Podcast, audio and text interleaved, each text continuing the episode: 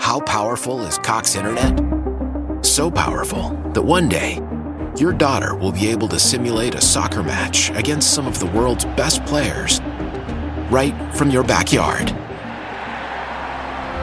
Get gig speeds powered by fiber from Cox. It's internet built for tomorrow, today. Internet delivered through Cox's hybrid fiber coax network. Speeds vary and are not guaranteed. Cox terms and other restrictions apply. Why? Why? If you Why? have T-Mobile 5G home internet, you might be hearing this Why? a lot. Why? Every time your internet slows down during the busiest hours. Why? Why? Because your network gives priority to cell phone users. Why? Good question. Why not switch to Cox Internet with two times faster download speeds than T-Mobile 5G home internet during peak hours? Okay. Stop the whys and visit cox.com slash 5G home for details. T-Mobile prioritizes certain T-Mobile phone users over home internet users during times of congestion. EST 2016. This is interviews, music reviews, and more. This is this is the Hotter Show. What's up, listeners? We are rolling audio here today on episode 354 of The Harder Show. I hope you're doing absolutely fantastic, and thank you so very much for tuning in to today's Halloween special. Now, things are obviously a little different here today.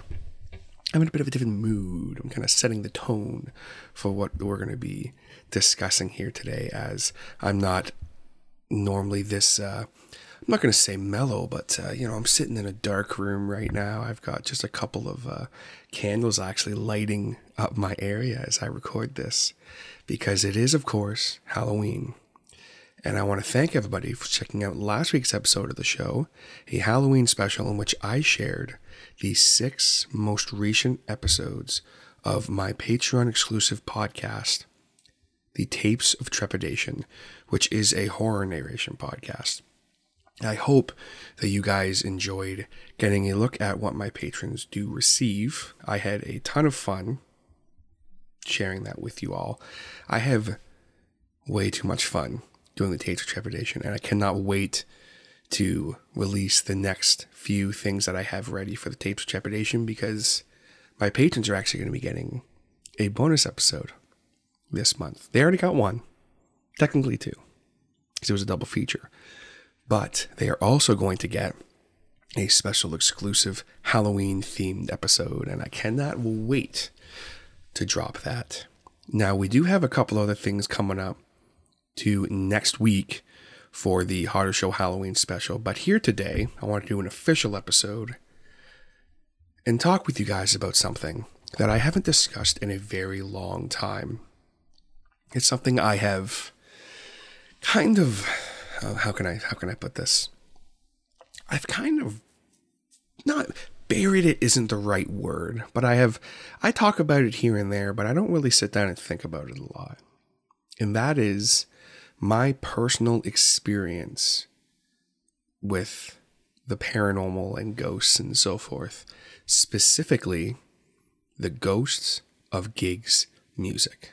So, here today, we are going to be revisiting my experience working at Gigs Music, which is the music store I used to work at. We're going to talk about the apparent history of the building, which I discovered once I started working there, the types of ghosts or spirits, if you will, that generally you encounter. And then I'm going to start sharing my personal experiences.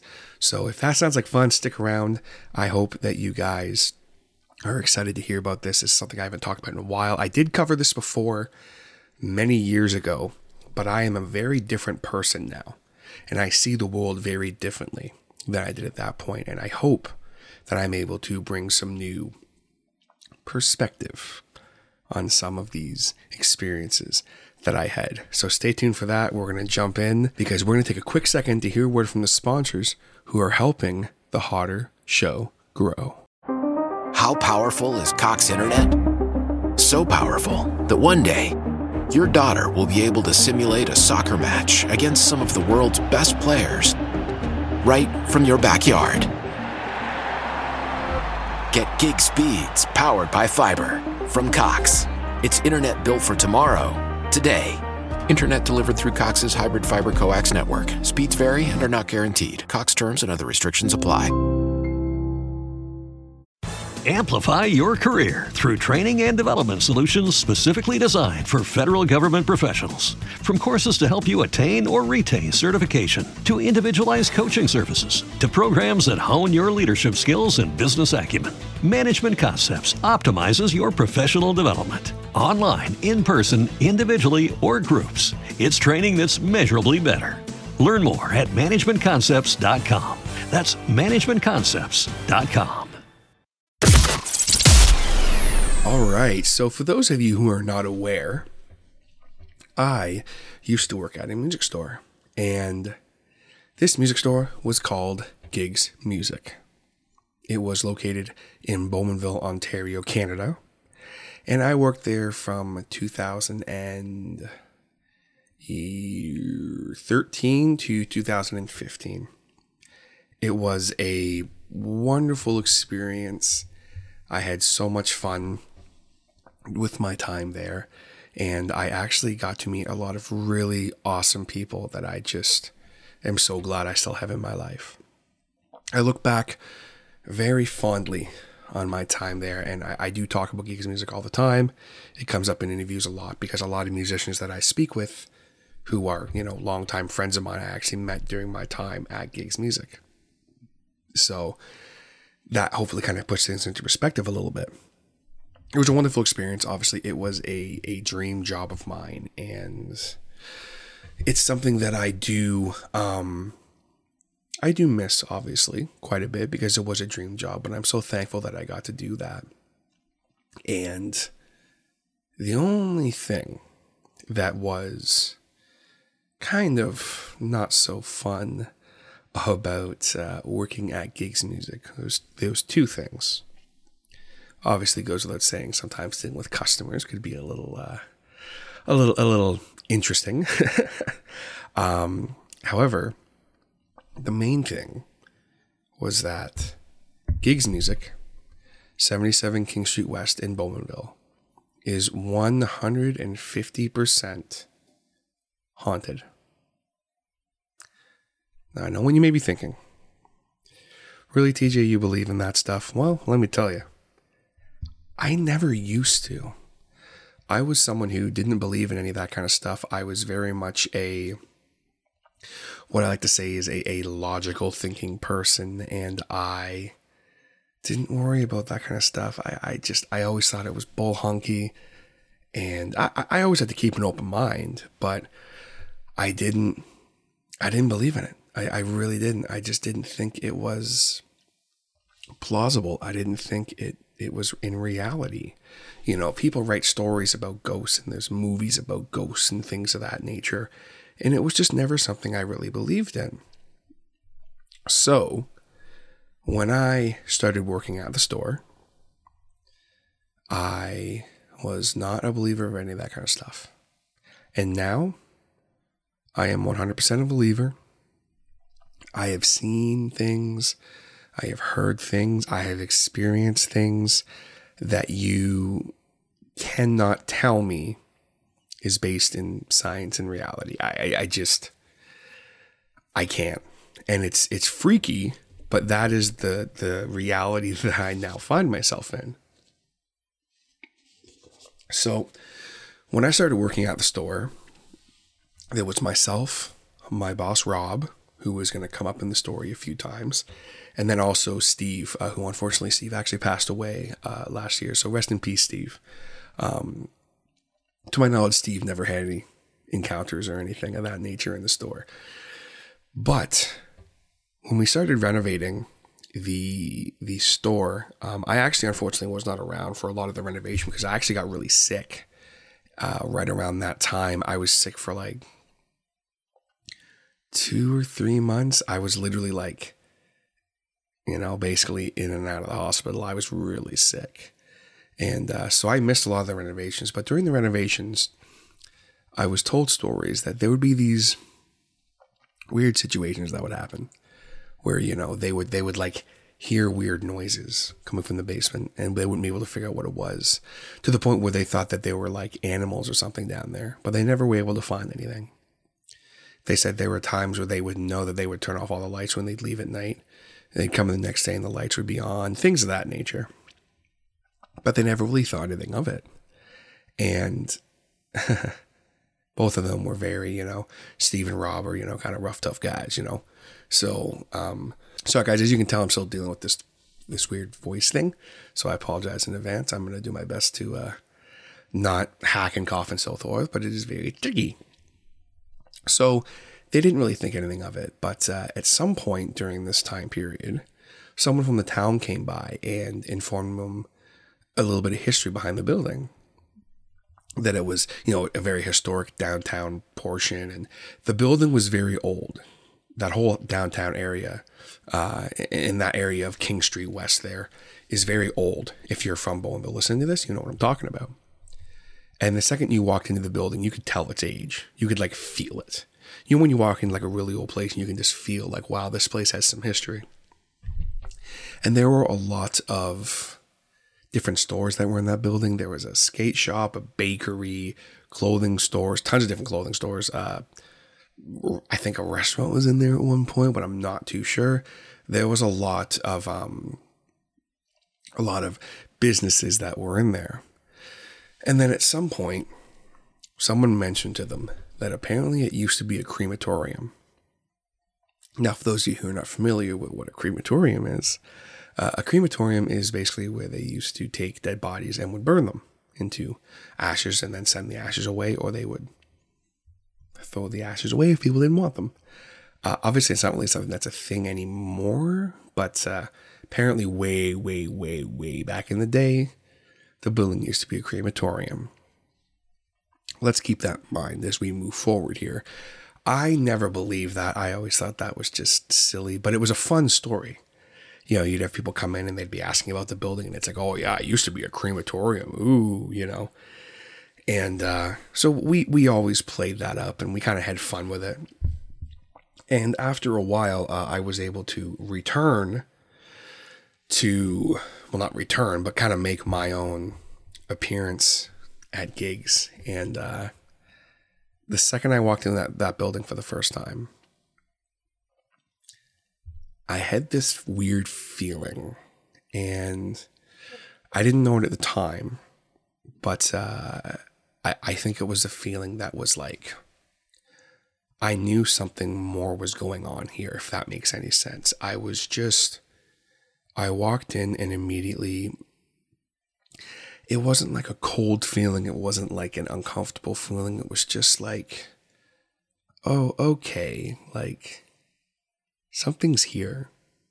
It was almost like the way I would equate it to was almost like, you, you know, when you're expecting someone and you're like waiting for them to come over or something, or you're waiting to be picked up by somebody. It was almost like that feeling.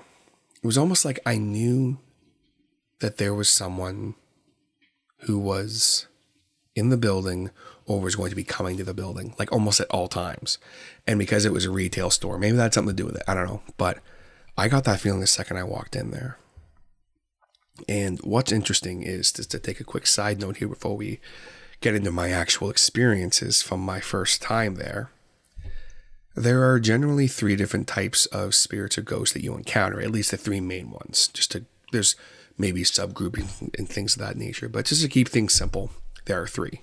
You of course have your neutral spirits, which are basically ghosts or entities that are quote unquote haunting um, your area, but they, they don't really, they're not like trying to cause issues. They're not trying to specifically haunt you per se. They're not trying to cause any issues or be violent or anything like that. They're just, they're just kind of there wandering around. Maybe they're lost or they're there because they want to look after the area. You could say neutral or good spirits also, I think would be acceptable. Um, they're just kind of there. You know what I mean? They're not really hurting anything. And that's a lot of the times when people have an encounter with a, a, a, spear that doesn't make them feel threatened or anything. Um, that's potentially what they're referring to is a a neutral spirit. We then have the chaotic spirits, which are well, quite simply, they cause chaos. um, these can be spirits that move things around, that cause minor issues to your home or to you, minor inconveniences. Things like maybe they hide your keys or they turn on your television. Um, not so much like a a poltergeist or anything like that, but like a very a spirit that's not going to cause you harm per se, but wants to mess with you and just do things that maybe uh, you know might piss you off, but it's not going to like cause you any physical harm. And then we have the malevolent spirits, which are uh, well, those are your spirits that want to cause harm. Those are your evil spirits. Those are the spirits that you are in their home or you are in their area or you have an object that belongs to them and they do not want you there or they do not want you to be in possession of that. And they will try to remove you or harm you. Or they're just evil and they have followed you for whatever reason. Those are kind of the main three that you come into contact with. And it can be pretty intense, obviously, when you encounter a uh, chaotic or a malevolent spirit. In my situation, there, I don't feel that there weren't any full neutral spirits that I dealt with. Possibly one that I, I will talk about a little later. Um, but it was kind of one of those things where it was like, you know, I, I got the feeling that pretty much all the spirits I dealt with were either chaotic or unfortunately they were malevolent for whatever reason. Or maybe I misunderstood them. But uh, that's what I was dealing with. and again, before I jump into this, I just want to stress I'm sitting here totally stone sober I'm not someone who likes to, uh, you know, expand my mind, bro, or anything like that. I am uh, not necessarily a religious person. I am not someone who is into a lot of that kind of stuff. And I never believed in any kind of spirits or ghosts until I had these situations happen to me. If you were here, I'd be looking you right in the eye and telling you these stories. Because yes, they obviously they are stories, and I am going to try and present them in as much of a entertaining and interesting way as possible. But the fact remains that all these are based in reality, things that I saw, things that I experienced. Some of them could my eyes have been playing tricks on me? Maybe, but I don't think so could I have scared myself so badly that my brain made something up and I saw it? M- maybe. Um, but there are a couple of encounters I had for sure that I personally feel that to this day I cannot explain. And it's been, well, 20, say 2014, 2015 was when I had my share of most of them, mainly 2014. So it's been you know, eight years. And uh, to this day, I, I, I, there's a couple of things that happen to me that I just cannot figure out for the life of me. And it freaks me out to this day. It really, truly does. And that's why I want to revisit this now as A little older. I'm really into horror now more than I used to be. I know a little bit more about situations. So maybe I can kind of debunk some of these. Maybe I can kind of look into these stories and I listened back through to that uh, Ghost of Gigs Music podcast that I did years ago. And I was like, you know what, maybe some of these I can add some more context to, or maybe I can debunk them. So that's what we're going to do. We're going to jump in here and I'm going to talk a little bit about the ghosts of Gigs Music. And the very first encounter that I actually had that now I call it an encounter. At the time, I just thought it was weird. First up, we have the stereo incident. the stereo incident. So, picture we are renovating at the store. And I was actually in the back area, which is going to be the lesson rooms. And I was doing some cleaning up because we had just done a bunch of drywalling. So there was a sheet that was in the doorway that led to the front of the store to try and keep some of the dust and stuff just in the back area. So I was back there cleaning up, cleaning up dust and bits of drywall and whatnot. And I'm just minding my own business. And there was a radio out in the front area of the store. This big stereo that we had there forever. And uh, we were, I was inside in the back there, of course, doing my thing. And then all of the sudden, the music just blares. I'm talking going from like three or four to like max. It was so loud that the speakers started to distort, like badly. It was just, and actually, what's funny is uh, the song that it was was actually a song by the Sheepdogs. Um, I believe it's called "Who." It's like "Who do you belong to?" And what's kind of hilarious is I wasn't a huge fan of the Sheepdogs, which is totally relevant to this story. But I just thought it was funny because I could never remember what the song was. And then the other day that song came on the radio, and I was like, "Oh my god, this is the song that was playing." And I know that because it was there's like the, a guitar riff right after the chorus. And at the beginning of the song, I like down and down down, and it was so loud. And then when the vocals came in, it was just like completely distorted. And I thought that it was funny that I remembered that. But so I yell out front, Oh, do you like the song? No response. And I look through, and we had like the, the thing we had up was like a clear drop sheet. So, like, you couldn't really see because it was, you know, it was clear, but it was like covered in dust and shit. And so you couldn't really see what what was going on. And I'm looking and looking, and I'm like, what the fuck, Rob? So I thought Rob was out front. So I go out the back door and turn, and we had this alleyway that was at the side of the building. And the alleyway was maybe five or six car lengths. Like it was a pretty long little alleyway.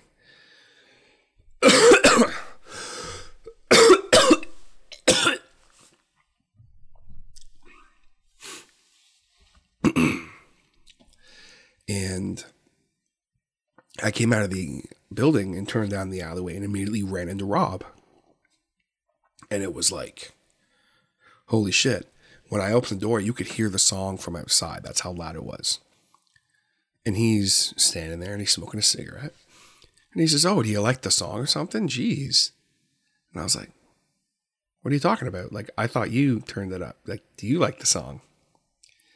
And he was like, Nah, I, no, man, I've been out here smoking. And I looked at his cigarette and he was like almost done his cigarette, which means he had been outside for at least a couple of minutes. And this happened within the span of like 30 seconds or so. I immediately went outside. So I'm looking at him and he's like, What? I'm like, Someone just turned the radio up like ridiculously loud. He's like, That wasn't you? I said, No, the drop sheet's still up. So we both look at each other and we're like, Yo, someone is inside. And we're like, Oh shit. So we start running to the front of the building to go in the front door. Because he was like, Well, I locked the door. Like, no one should be in there. What the hell? So we thought maybe someone had just gotten in and was messing with us or whatever. But we were also like, Who the hell entered our store without a key? So we, uh, you know, we run inside, swing the door open. And it was so loud, the stereo at the front of the store, that it was just like you couldn't even hear yourself think it was so loud. Like it was a full stereo system that we had, obviously, right? So I run over, turn the stereo down, and we're both just looking at each other like, what the hell? Like, what is going on here? And we look around and we look, and there was just some very fine drywall dust on the floor. And that day, the both of us had walked in we went around this thing we had set up by the stereo. So we didn't have any footprints leading to the stereo from the front door because it was like you walked in, turned right, and the, the counter was right there, and then the stereo was right there too. So we had went basically straight through and around the counter, and so there were no footprints leading right to the stereo, except for the ones I had just made. And we looked, and there was only two sets of footprints, and they were ours because we both had. He was wearing like work boots, and I was wearing runners, and we both put our feet in it, and we're like, okay, there's no other footprints here other than ours. There's none overlapping, anything like that. It is just our footprints. And the just turned up on its own. Now, at the time, we both kind of looked at each other and just laughed, and we're like, oh man, like, oh, that's weird. And I think Rob jokingly said, like, oh, it's the ghost. You know, he, he never really bought into any of that stuff. And uh, I, I just kind of chucked, chucked it up to the stereo malfunctioning or something. And we just went about our day. Didn't think anything else of it. And looking back on that incident, um, that was, I believe, a first encounter with a very specific spirit um, or a very specific ghost, I should say, that I will talk about actually at the end of the podcast because I want to save him for last. But that was really my first encounter. So, fast forward, the store opened. We had our first, you know, month or so of business. Nothing really happened. There, there would be reports from Steve and Rob where like there'd be like weird noises and shit lights turning on by themselves and stuff, but nothing nothing major would happen all the time where it was like, okay, what the hell? And then I started working alone on Saturdays. That was my shift when I started. I worked every Saturday, 10 to 4. And I didn't really experience anything for my first my first two weekends. And then my third weekend, where I was working alone. I worked a couple shifts with Rob, and then I worked um, one shift where he like left halfway through the day. The second shift I was on my own. Third shift fully on my own, one hundred percent, doing my thing. Dream job. I'm working on guitars and stuff like that. What's not to like? So, with the store, we had this motion sensor beeper. So when you would open the door and walk in, the beeper would go off. Anytime that door opened, the beeper would go off without fail every single time unless the power was out for some reason. It was hardwired in. There was no battery or anything, so as long as the power was working, that beeper went off. And then I had an encounter with the old man. I'm working my third Saturday on my own, and I was working on a guitar. And now, the way it worked when you walked into gigs music, there was a counter right to your right when you walked in. There was like a glass counter, it had some guitar pedals in it and stuff like that. And then directly to the right of that, there was a workbench. And that was the the bench that you would usually find me at. I'd be there working on a guitar or just kind of doing inventory or looking over the lesson books or whatever. That's where I spent a lot of my time was at that bench. So, at this particular time, I was working on a guitar, and I actually had another guitar that I was working on at the same time.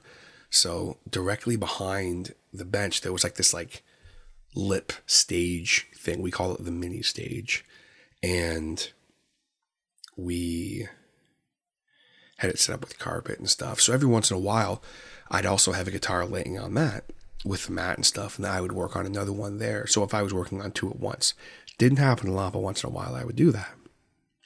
So this particular day, I had two guitars on the go, and I had my back turned to the door and the rest of the store.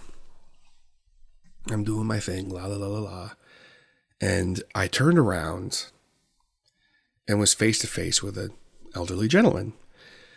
And guys, I just about fainted.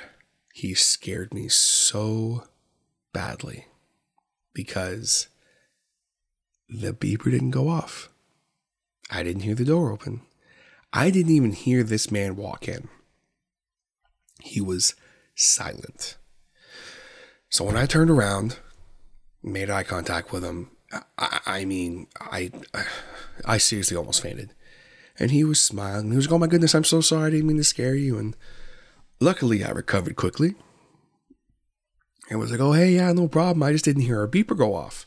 He was like, "Oh, that's strange." Like, yeah, I, I, I said, "I hope you haven't been standing there long." He said, "No, no, no." He said, "Only a few seconds. I just walked up to the counter. I just, I didn't want to startle you by saying anything." Um, which is kind of funny looking back because if he had walked in and said something, I would have been like, "Oh, hey, how are you?" You know. So we begin having a conversation, this gentleman and I, and he informs me that he's not a musician or anything, but he considers himself a bit of a amateur historian. And he's always made it his mission to come into new businesses that come into the area here on King Street and just kind of welcome them and just be like, "Hey, how you doing?" and you know, talk a little bit about the building if they so choose to hear about it. So I was like, "Oh, okay, cool." You know, like you guys know me, I like to talk to everybody and I'll sit and talk to you for hours if you let me, you know. That's just kind of my thing. I've always enjoyed, obviously, as you guys very well know. So me and this gentleman start talking while I'm working on these guitars. Nothing of significance in, in the beginning. He's just telling me about some of the businesses he remembers being here and things of that nature and a little bit of history about the area. Nothing worth going into. This was maybe over the span of five, ten minutes that we were having this conversation. Maybe closer to five minutes that we were talking at this point. And as we're talking, this gentleman is very friendly. He's very warm, you know, um, very respectful, looks me in the eye, all that kind of stuff, you know. Just, excuse me, a really nice older gentleman. And as we begin to kind of wind down the conversation, he mentioned something to me about did you hear about the odd history with this building? Something of that nature. And uh, I said, Oh, are you referring to it being a crematorium? And he said, Yes. And I chuckled. And I said, Oh, yeah, I heard that story. And in this moment, the second that those words leave my lips, this man goes from smiling at me, being very friendly, to immediately stone faced. The most serious look I've ever had seen on anyone's face. he looks me right in the eye and he says, It's not a story, it's true. And I immediately felt very uncomfortable. To this day, I still feel uncomfortable thinking about it. The way his face went from a nice, big, warm smile to just not angry, but just plain, stone faced. And he said, It's not a story, it's true. And I looked at him, I said, Oh, really? Okay. And he starts going into detail about this crematorium, how it used to, the lower level of the building is where they, you know, uh, would burn the bodies and so forth. And he starts going into detail about how the basement is laid out. And he says, You know, the crawl space, we had this crawl space. And I said, Yeah he says, well, that used to be set up this way and blah, blah, blah. And the back area there, that's where they used to actually have the uh, little, I don't know what you call it, it's on oven, like a little thing for boarding the bodies. And I was kind of like, oh, okay. Didn't think anything really of it. To be honest, I was pretty creeped out, mainly because as he's telling me all this, he's very just kind of n- not getting angry, but very serious. And at this moment, I notice his skin's starting to get a little pale. And I was like, okay, like, like, mm. and he's telling me all this. And I said to him, Oh, have you been in the basement recently? And he looks at me and he says something that I didn't think anything of it at the time, but I think about it all the time now. This man looks me in the eye and says, No, not in this lifetime. And then he kind of chuckled. And I chalked that up to just an old man saying, you know. And uh, no, I'm not so sure. Hmm. Something to ponder, I guess, as I finish off my story here. And so he's telling me about all this. And as he's telling me, he's getting pale and kind of clammy. And he's starting to kind of just look like he's almost in pain. And it gets to the point where I, I say to this gentleman, I say, Sir, are you okay? Like you're getting pale and stuff. And he kind of goes, Oh, he says, Oh, yeah, I'm, I'm okay. I'm okay. I'm fine. Um, you know, I'm, I'm an old man or whatever he said, you know. And, uh, he, he keeps talking a little bit. And at this point, I've kind of just checked out of the conversation because I was weirded out, but also I was worried about this guy. I was like, yo, like this guy's not okay. So I had my cell phone pulled out and I had 911 dialed mainly because I was going to call him an ambulance because I was like, this guy does not look okay. Um, we had a couple of homes near us and just, I thought maybe, you know, should this guy be out on his own? Like he, like physically, mentally, he seemed very sharp, but just physically, I was like, I don't know anymore. Which is not nice to me to assume that, obviously, I understand, but I was worried about his well being. So I had my phone on the counter and just we're finishing up the conversation and the conversation just kind of abruptly ends. And he looks at me and he goes, Well, I guess I better be getting back. It's late. And I look at the clock and it's like 2:30 in the afternoon. But I didn't think anything of it because at this point I kind of just wanted the conversation to end. And he starts shuffling to the door very painfully and as we were talking in the first few minutes of our conversation, he was standing up nice and straight and he would just not pace, but like take a couple of steps here and there and look at stuff, you know? And he seemed very agile, especially for his age. And then at this point, he's like shuffling. And I was like, okay, like this guy is not all right.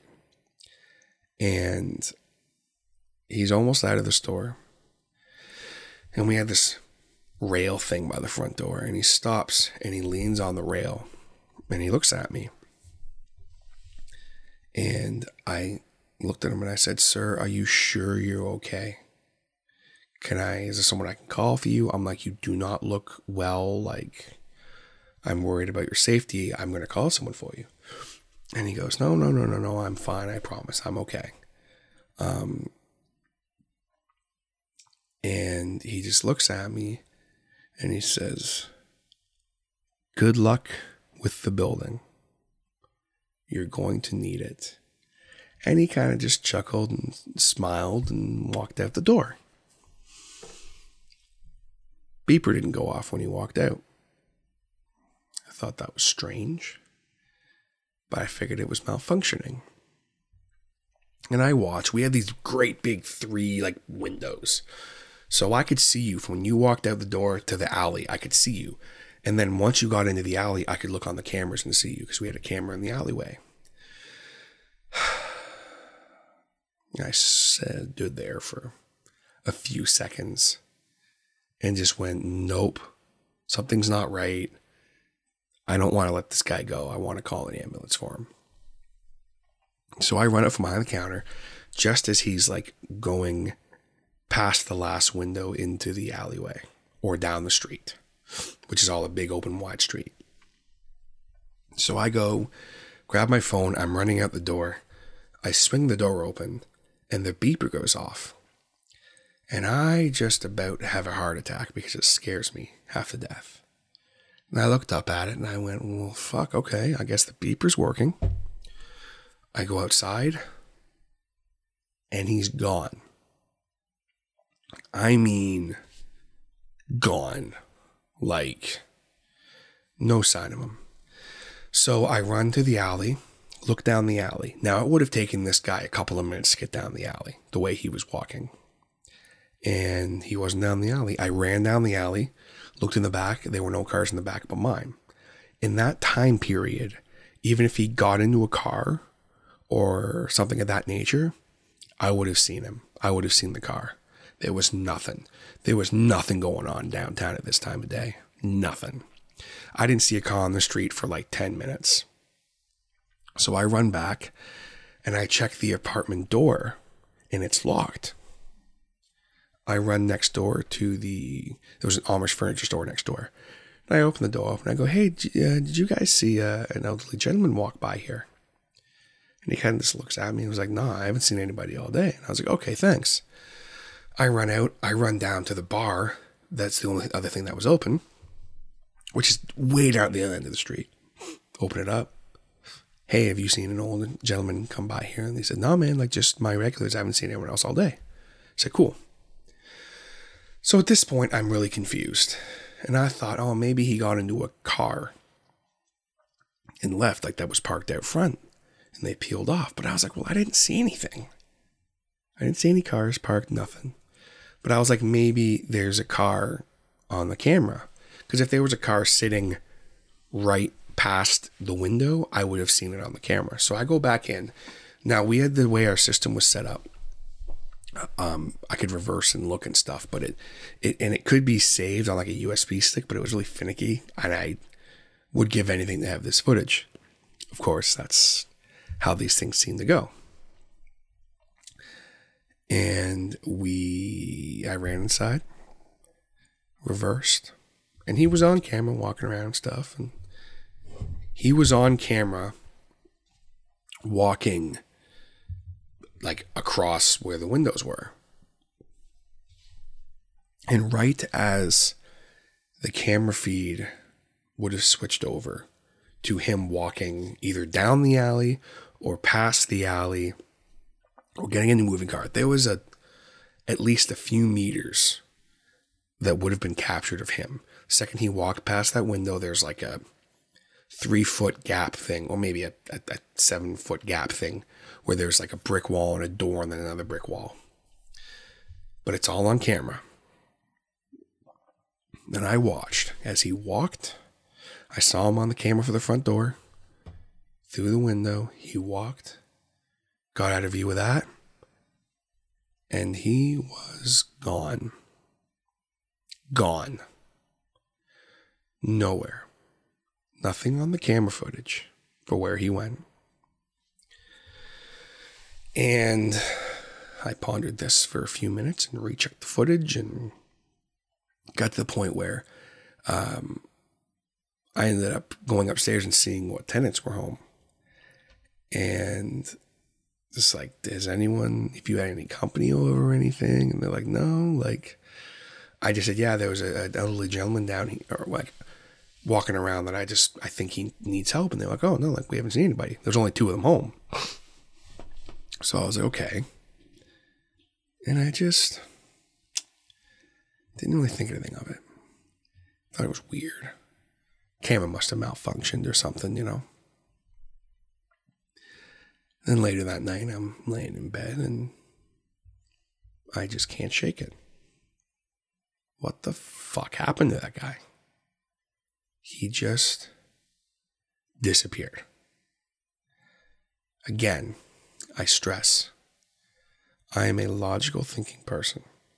I want to believe he got into a car that was parked in the alleyway and that car peeled out and he was gone. But in that span of 30 seconds, maybe a minute, I would have seen something or it would have been captured on the camera because the camera was working. I went out and checked. Nothing. Now, for my own peace and well being, I have determined in my mind that I was talking to a neutral spirit. And I I I don't know. I, I in my mind I can't logically explain it any other way. Saying that to myself has brought me some kind of at that moment it brought me peace in that because it bothered me a lot because I also felt like, well, I should have done more, you know? But uh, I don't think I could have done anything. I'm not even sure that was a real human being. I don't know. Could I have made that whole thing up in my head? I don't know. And I don't think I'll ever know. That's the, well, I will never know. That's the whole thing here. And that is, uh, that's the story of the old man. We now move to the more, I say interesting stories, but, you know, the, uh, the old man's pretty interesting too. These are my encounters with the ghosts that were in the basement of Gigs Music. If you came into Gigs Music between the time we were open to the time we closed, if you hung around enough at some point, either Rob or myself would tell you about the haunted basement. For God's sakes, at Halloween, we made it an attraction. We told people our basement's haunted, come check it out. And we actually had a uh, a, a amateur paranormal investigator come in one time. and was again, my friend said, "You guys' basement's haunted. You might if to take a look around?" And this guy went down there. He was down there for, geez, like forty seconds to a minute. He came up and just went, "Nope." I went, "Nothing, eh?" He goes, "I I I won't check." Went, "What do you mean?" He goes, "No, no, not feeling it. No." And I was like, "Well, what does that mean?" And he just kind of was like, I, I, I don't feel safe checking. And I was like, okay. I think I forgot to mention that on the Ghosts of Gigs music, but we did have that guy come in one time. Only once though. Because I invited him back, said, Do you want to come during the day? He just, Nope, nope, I'm good. He said, Just no bueno, not feeling it. And at that point, I hadn't had any encounters. However, one day, I was downstairs and I was working on something down there. And at this point, I had a co-op student working with me. This is when I was working there myself. Was when I started working there full time. And I was downstairs doing whatever the hell I was doing, looking for something or whatever.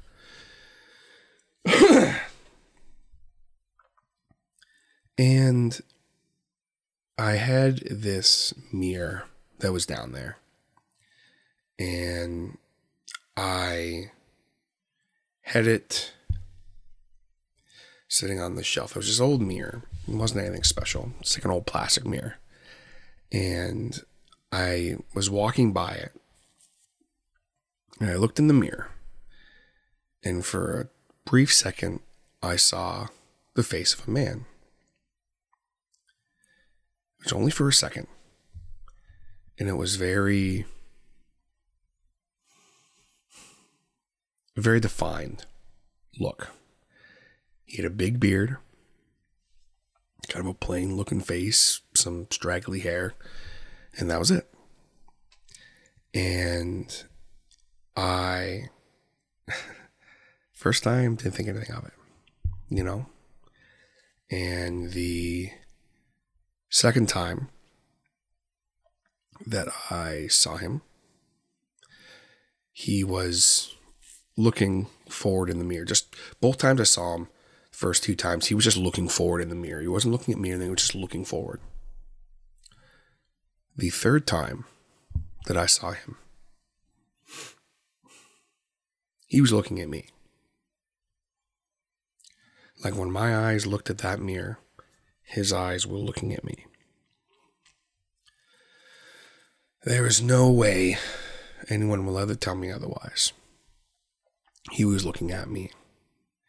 And I full on just ran. I got the fuck out of there. Because in that moment, he looked angry. And I just left. and the final time that I saw the bearded man, I was actually so we I talked about the crawl space.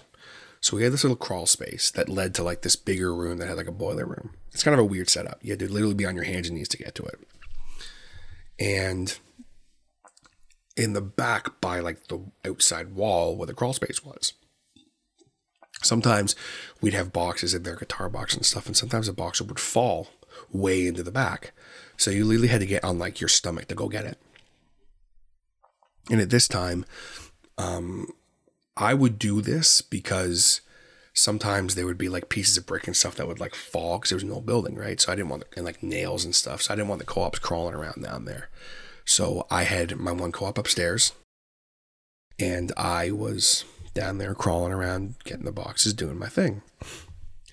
And I just, I'm, I'm, I'm literally on my stomach crawling, and I grab this box and I'm crawling back, and I feel this presence.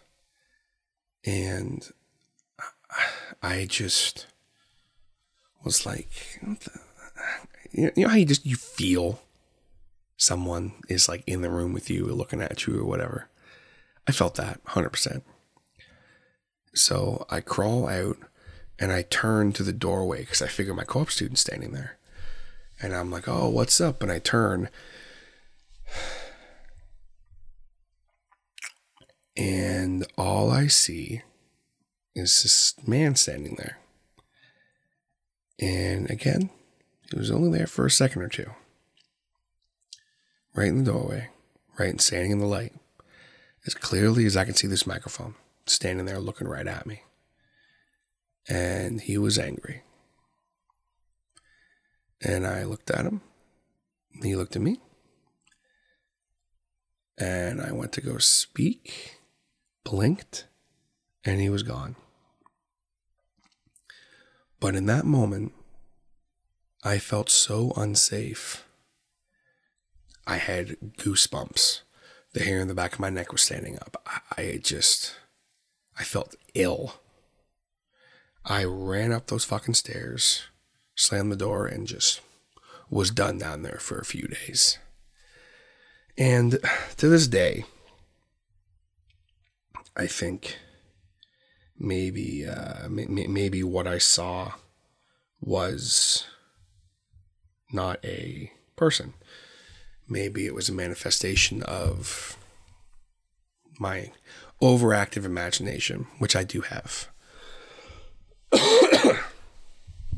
but what I can't explain is that feeling. I have never in my life felt like that before. And I've only felt like that one other time since. And I'm going to get to that in a minute. That feeling of just, I am in immediate danger and need to leave this area. All my skin is covered in goosebumps. All the hair in my body is standing up. I felt sick to my stomach. It was fear in its most basic level, like primal fear, primal level. You need to get the fuck out of where you are because you are about to die. that is how I felt in that moment. And I ran up those stairs and just, that was it. My co op student looks at me and he's like, What's going on? And I didn't say anything. I didn't talk about it because it freaked me out too much. And even sitting here now, it makes me uncomfortable. Um, especially doing this alone this time around, this revisited. Uh, when I did this, I was doing it with one of my old co-op students, uh, Isaac, and that was different doing it with someone. Now I'm sitting here and I'm just alone with my thoughts, and I'm just talking to you guys. This is different. This is. I'm remembering that feeling of just primal fear. And I've, I've, I've never been in a situation like that. Luckily, in my life, just this time, I've been scared before. You know, I, I was trapped in an elevator for a couple of hours. That sucked. I was scared there near the end because it sucked. Um, roller coasters freak me out and make me feel ill with fear. I don't like heights. Um, otherwise, I've never really been in a situation like that before, so I don't know what it feels like. You know, I've never been like walking in the woods and come face to face with a bear. I've never been, uh, luckily, uh, knock on wood, uh, held at gunpoint or anything. You know, like, so I can't equate it to anything else. But to me, it was a primal fear deep inside me that was like, get the fuck out of Dodge. And then I had an encounter with probably, th- this is the worst encounter I had. This is the one that really keeps me up at night. Sometimes I'll think back to this, specifically the one moment I had with this one, and uh, it makes me uncomfortable to this day. makes my skin crawl when I think about it and when I talk about it. The old lady in the crawl space. So I was fixing the internet, our internet box. Right when you walk down the stairs, there was this wall that had like a bunch of panels on it and breakers and shit like that. And our internet was right there. So every once in a while, I would have to go down there and unplug it, plug it back in, get it working again. And to the immediate left of this wall was the doorway that entered into the crawl space. And as I was standing there, it was the middle of the day. I was alone in the building. And I was finished doing what I was doing. And I just happened to look to my left. And I saw this little old lady looking at me. And she had these piercing eyes, but they were dead, and uh, straggly hair, and she was smiling at me, but it was like a, a, an uncomfortable smile. And uh, you know what I can equate it to now? If you guys have seen the trailer for that movie Smile, the new horror movie that just came out, yeah, that's, yeah, that's, that's how it felt. That's how it looked to me. And I blinked and she was gone. I went, okay, I'm just psyching myself out. And uh, I was walking back happened to look to my right to the mirror that was on the shelf, and I saw her again in the mirror, looking at me, smiling. I just shook my head, looked back. She was gone. Went up the stairs either way. Is what it is. Right? Not not that bad, I guess. It was freaky, but I went, oh man, I'm really messing with myself here, you know? So at this point, I was still in fucking denial, by the way even with the dude. Like I was still in denial. And I, a couple weeks later, or maybe a month or two later, whatever, was back downstairs doing something, walked by that mirror, and I saw her again. Clear as day. And it freaked me out, but didn't really think anything of it. Third time, I was down there grabbing some boxes and I happened to look into the crawl space and I saw the silhouette of her. And I just kind of, again, was freaked out. Didn't really think anything of it. Now let me reiterate this next part by saying that uh, I'm I'm not very fucking intelligent sometimes. And at this point, I started to get curious about it, right? I was I was seeing these things and I was sure that what I was seeing wasn't real. I was sure that what I was seeing wasn't real and was my mind playing tricks on me. But I wanted to test myself to see if these were things my mind was creating because I was bored or distracted, or if I could basically manifest it myself. You've heard me say a lot on this podcast around Halloween and stuff like that. If you go looking for paranormal and ghosts and demons and things of that nature, you're gonna fucking find them. And I say that because I have experience with it. I reiterate before I tell this part I am not someone who believed any of this shit beforehand. And I am not someone who expands my minds with drugs or anything like that. You know, I might do the occasional edible, but this was long before all that. It was late one evening after we had some lessons, and there was only myself and one other teacher in the uh, in the school, music school at the time. Well, gigs music in our lesson area. He was chilling in the back there, finishing up. And uh, I went downstairs to, I don't remember what I was doing. It's irrelevant.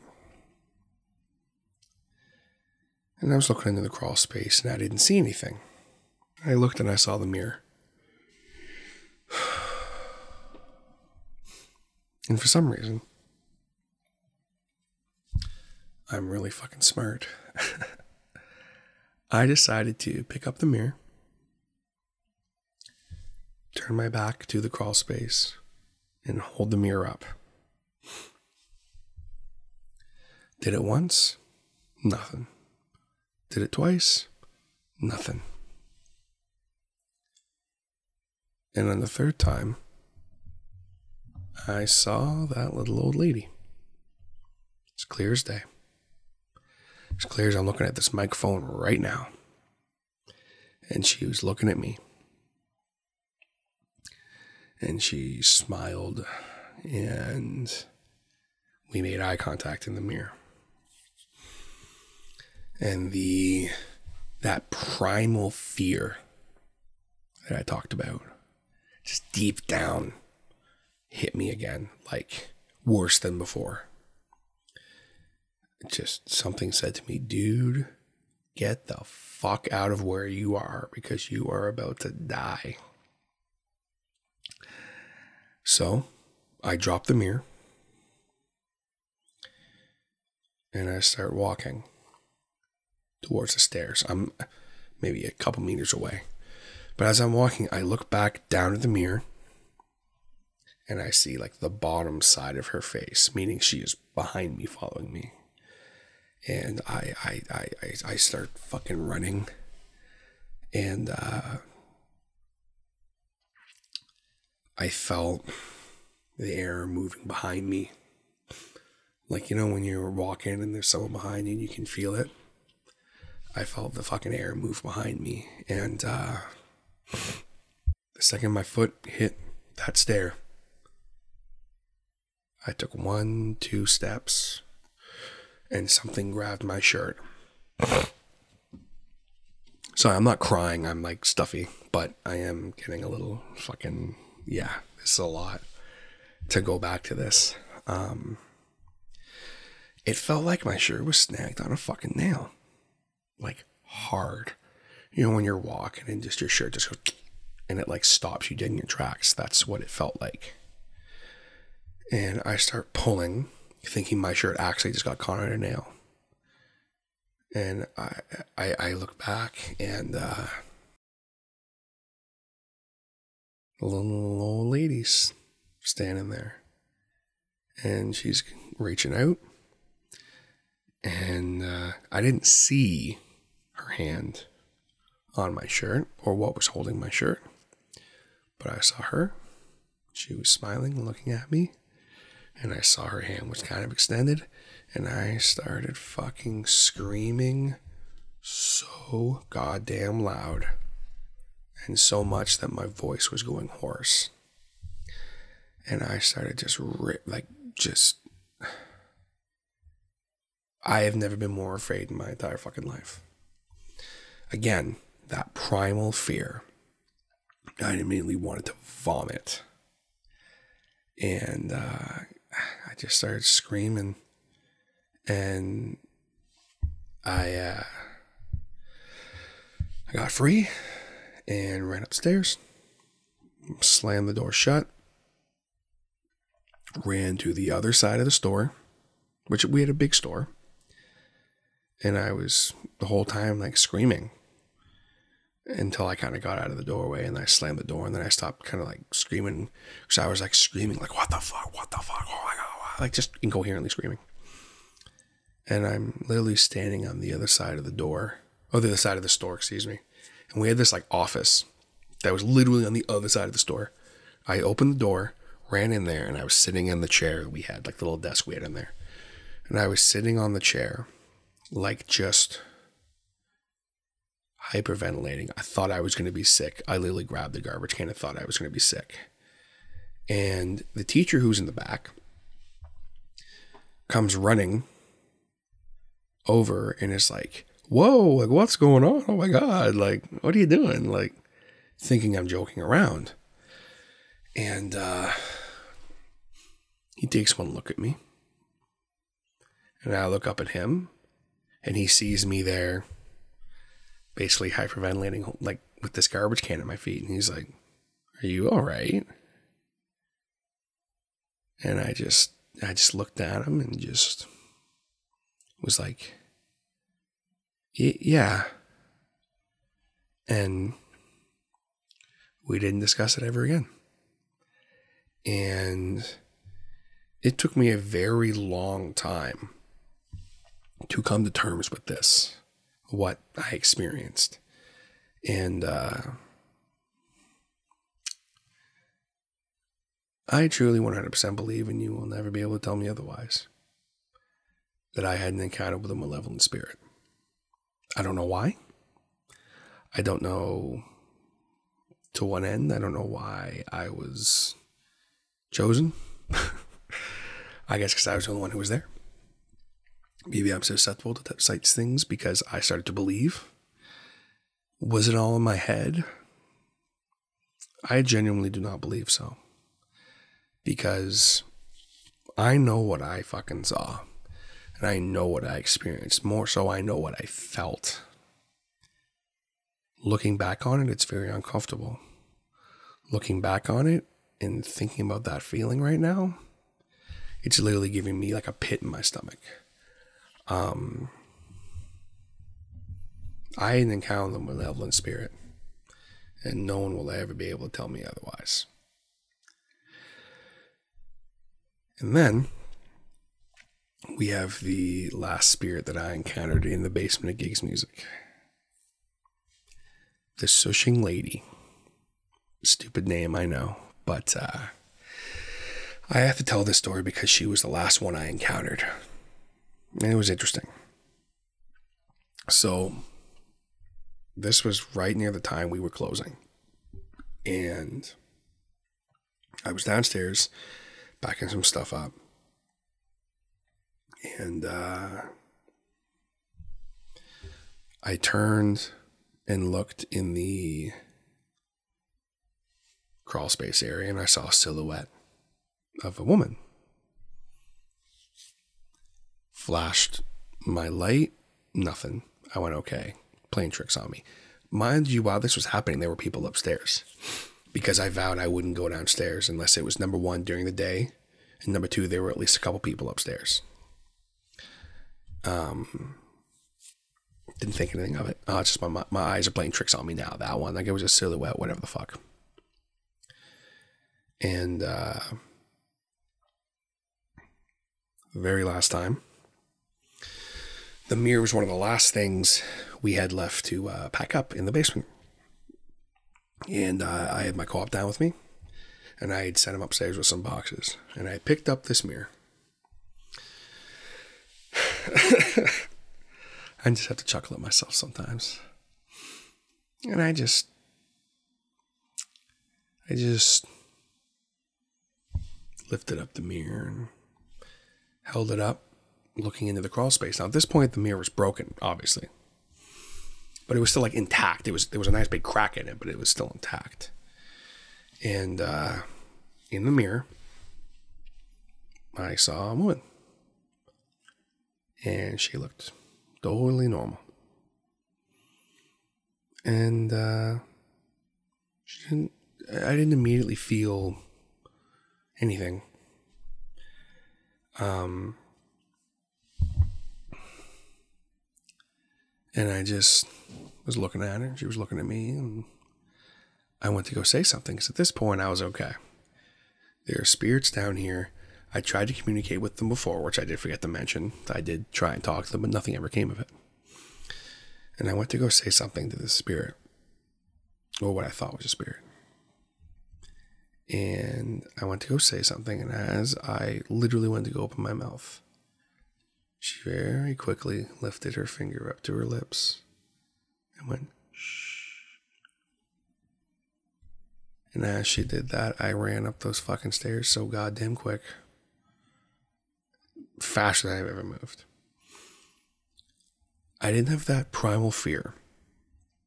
I didn't have that instinct that time, but I just no. What what are you? What's going on? And then what's interesting is this is one I think about a lot because as much as the bearded man and the old lady freak me the fuck out, especially the old lady, obviously, um, this one makes me think sometimes, like, what was the spirit's intention?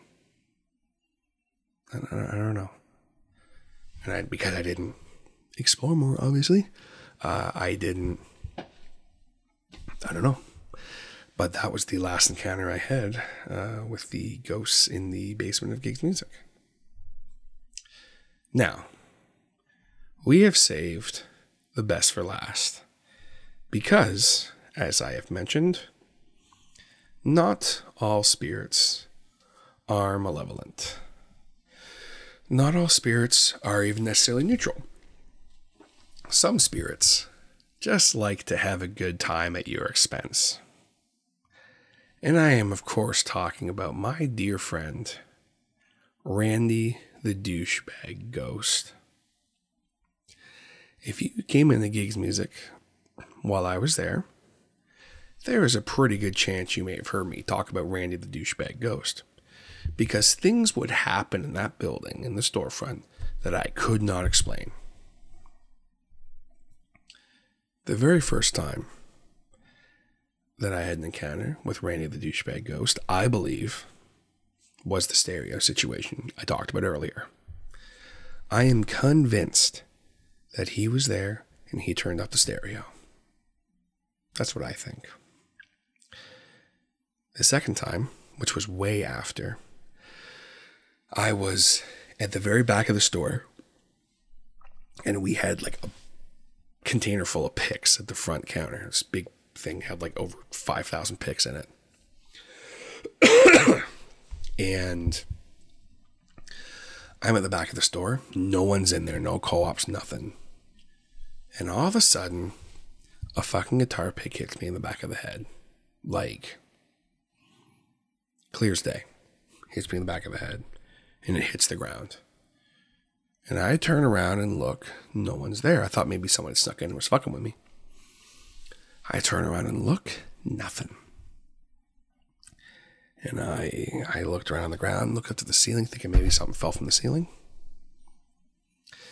So imagine my surprise when I looked down and saw a fucking guitar pick. And I just was like, huh. Sent a bit of a chill down my spine, but it was just kind of weird. And from there, things would start happening one of the most comical, which actually, when Isaac was on, he told the story about it because he had encounters with uh, Randy as well. um, we had this tube amp, which, if you don't know what tube amps are, um, basically guitar tube amps are guitar amps that have tubes in them that are make the amp more powerful, and basically they sound better. So we had a tube amp, and the thing with with tube amps is if you leave them on for a really long time, you can like fuck the tubes up and burn them out. Or after a while, you have to change the tubes out anyway. So I was very careful with this amp. I didn't let just anybody use it. I usually leave it unplugged, things like that, you know, just to make sure nothing ever happened with it. And uh, I came in one day. It was after a weekend shift. So it was Monday. I came in, doing my thing. No one was in that store. On the Saturday, I was there. I only had students in that day. I had put that guitar amp out on Friday, like middle of the afternoon. No one touched that guitar amp. I put it out there myself. I plugged it in, but I did not. I turned it on to make sure it was working. I know I turned it off because there's a switch on the back you had to hit. I know I turned that some bitch off. Fast forward, Isaac comes in Monday morning. He's walking around doing his thing. And uh, he goes, Oh, hey, was someone using this amp? And I go, What are you talking about?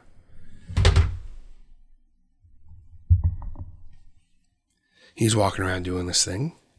And he goes, Hey, did someone use this amp?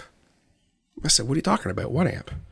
He goes, The tube amp. It's on. And I was like, Nah, no one used it. So I look, and sure enough, fucking thing's on. And uh, I was furious because I just went, no, I know I turned it off. To this day, I swear to you guys, I know I turned that fucking amp off. And thus started the situations where amps would be randomly turned on for no reason. Things would be unplugged. You'd be in the middle of vacuuming, and all of a sudden your cord would just go flying out of the outlet which at first I thought was because the outlets weren't like you know sometimes you'll plug something into an outlet and it'll just like fall out. It's like the cord's fucked, but it wasn't that. It was a brand new vacuum, and I thought it was maybe someone fucking with me. Nope, because it happened. It happened. I I watched it happen once. Isaac plugged the fucking vacuum in, went into the back to vacuum, and I'm standing there looking at the cord, and all of a sudden the thing just flew out and was off. And as these things started happening, it was a very um, interesting situation because I started to get really mad at these things happening. But what pushed me over the edge was one day I was doing what was my least favorite thing to do in the store, which was doing inventory for the guitar picks. Now, I know what you're thinking you're going to inventory guitar picks. Yes, because we are a smaller store. Every cent counts. I want to know how many guitar picks we have, how many we sold, blah, blah, blah, blah, blah. So we had this case of over 3,000 guitar picks. And where we had this case, it was, you had to like lift up the lid to get to the picks. And we had it on this counter where there was lips on either side of the counter, like little things. So in order to get the pick case off that counter, you had to lift it. If you slid it one way or the other, it would hit the slip and wouldn't go anywhere unless you physically lifted it and tipped it over or you lifted it up. It was that way by design so that the pick thing didn't accidentally fall off. So I just inventoried the picks and I put it on the counter, made sure it was perfectly centered because I did it once where I had it on the lip by accident and I touched it and it went flying and they went all over the floor and it sucked. I did that once when I was really new and I never did it again. It's a mistake you don't make twice. So I put the pick case down, went about my business. I'm on the other side of the store. And all of a sudden, I hear that dreaded sound the crash and the of the picks flying everywhere. Now I look back and the pick case is literally upside down on the ground. And I just fucking lost my shit. Because I knew what had happened. I'm literally sitting there picking up these picks, screaming. And at that moment, I decided I was going to name this ghost. And I started yelling, Frank, you fucking son of a bitch. What kind of sick pleasure do you get out of inconveniencing my life, you fucking asshole? I'm just screaming at the top of my lungs at nothing. And my co op student walked in, Isaac actually, shortly after I was done. And I was just like fucking. And he was like, Oh, what happened? So I, oh yeah, fucking Frank did this. And he just kind of looked at me like, What? Who's Frank? I referred to this ghost so much and would just randomly be like, God damn it, Frank, and I'd like fix something. He thought I was talking about someone else who worked there, which I guess technically he did work there. He was an unofficial employee. and uh, I just, I'd just be like doing something else, and I'd be like, oh, fucking goddamn it, Frank. So it took him a while, but then he realized, oh, he's referring to the ghost. Fast forward, and I decided I didn't like the name Frank. I didn't want to call him Frank anymore because he he stopped doing things that were like major inconveniences. He just started doing little things, and they were mostly things that would make me look crazy. He loved doing that. He loved making me look fucking crazy because I would blame things on him. And then one day, I was serving my dear friend John Ward from Nothing Serious, which is a fantastic band, by the way. Go check them out. And John remembers this story, and he remembers this vividly. I was looking at him over the counter, and behind me was the guitar string rack thing. And the way this worked, to get your guitar strings, you had to literally like push the thing in and lift them out. I'm serving him, and all of the sudden, a packet of guitar strings hits the floor. And he just gives me this look. He's wide eyed. And it's just like, what the fuck? So I look down at the guitar strings and look at John. And I go, those just hit the ground, didn't they? And he's just like wide eyed looking at me, like, how the fuck did that just happen? And I went, Randy, which technically is from Family Guy, by the way. Uh, Randy Falcher, you know, it's an episode where he Peter talks about his bully. My book reports on the giving tree. Randy pulls down his pants. Randy. Peter's the urinal peeing. All of a sudden, Randy pulls his pants up. Randy. It was just, it was great. But I knew John was a big Family Guy fan. So in that moment, instead of starting to cuss at Frank, I kind of made it a comical thing. And he he chuckled, but he kind of looked at me like? And I didn't know John at the time that well. But later on, after a couple of months of him coming in, I told him about Randy. And I said, yeah, you know, he's the ghost. And he was like, dude, are you serious? And I was like, I've never been more serious in my life. And I said, you know, he's not evil or anything. He's just kind of a douchebag. And he was like, oh, he's Randy the douchebag ghost. And that was how the legend of Randy the douchebag ghost was born. And I could sit here all night telling you Randy the douchebag ghost stories, but uh, those are a few of my favorites from my dear friend Randy the douchebag ghost. And uh, I was convinced Randy followed me to my other job at the plaza. Um, since then, haven't had any experiences with Randy or any paranormal experiences since. Which I'm not against, by the way. I don't want to have any more experiences. I'm good. But uh, yeah. Those are the ghosts of gigs music revisited here today on the Harder Show for this Halloween special.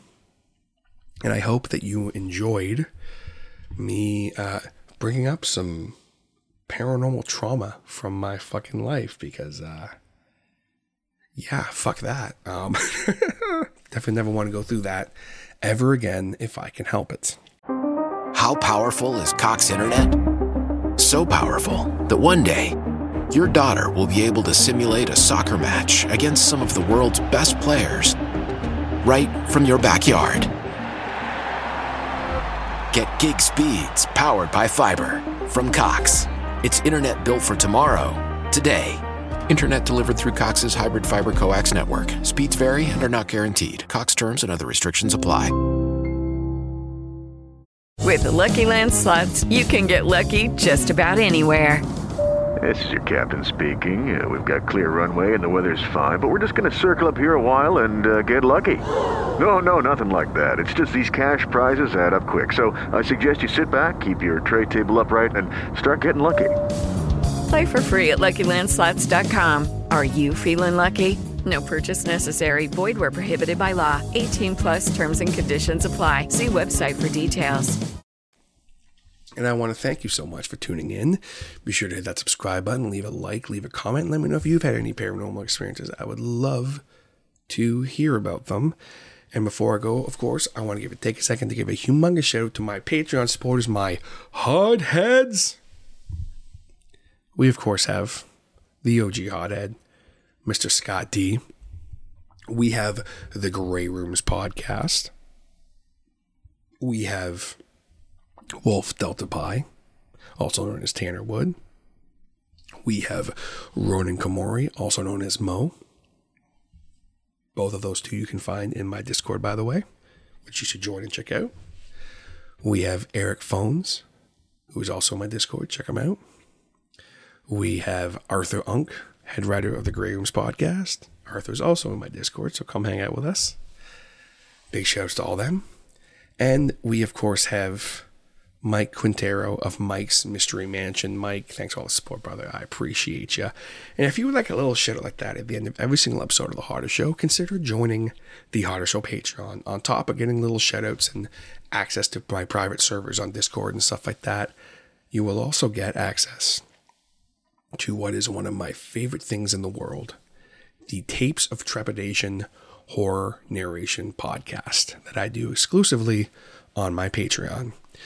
Last week, I broke my rule of exclusiveness on the Patreon and ended up sharing the six most recent episodes with everybody to give you guys a little taste of what they get.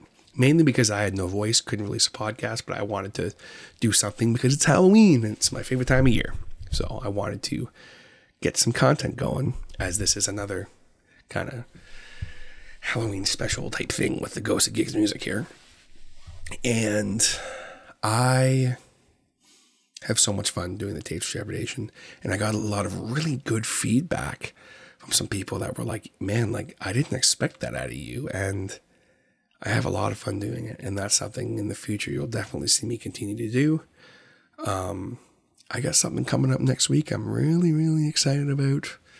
I already hyped it up last week so i'm going to tell you i have some family friendly stories for halloween that i'm going to do.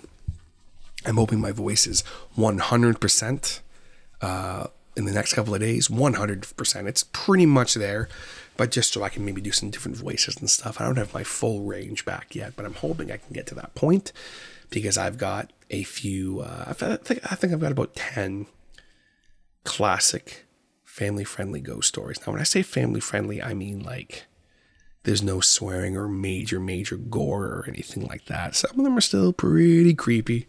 And then, of course, I also have some classic urban legends, so stay tuned for that. And then I have a massive crossover project that I, I, I don't want to talk about yet. But on Halloween, something fucking awesome is coming. And it is going to blow your mind. So stay tuned for that. And for my patrons, you got something coming before the end of the month. So just bear with me. I plan to already have some stuff out, but like I said, my voice was pretty fucked up. I am now pretty much 100% recovered. So I got something coming your way. So stay tuned for that. And stay tuned next week. Killer stuff coming. And after that, lots more stuff to come here for the Harder Show. Thank you guys so very much for all the support. And I'll catch you next time right here on the Harder Show. Take it easy, guys. Before Sarah discovered ChumbaCasino.com, she enjoyed chamomile tea Come on, big jackpot. and being in PJs by six. Let's go. The new fun Sarah Woohoo! often thinks about the old boring Sarah Yes. and wonders if that Sarah ever really existed. Chumba Casino has over 100 casino style games. So join today and play for free for your chance to redeem some serious prizes. No purchase necessary. Void where prohibited by law. 18 plus. Terms and conditions apply. See website for details. Judy was boring. Hello. Then Judy discovered ChumbaCasino.com. It's my little escape. Now Judy's the life of the party. Oh, baby, Mama's bringing home the bacon. Whoa! Take it easy, Judy. The Chumba life is for everybody. So go to ChumbaCasino.com and play over 100 casino style games. Join today and play for free for your chance to redeem some serious prizes.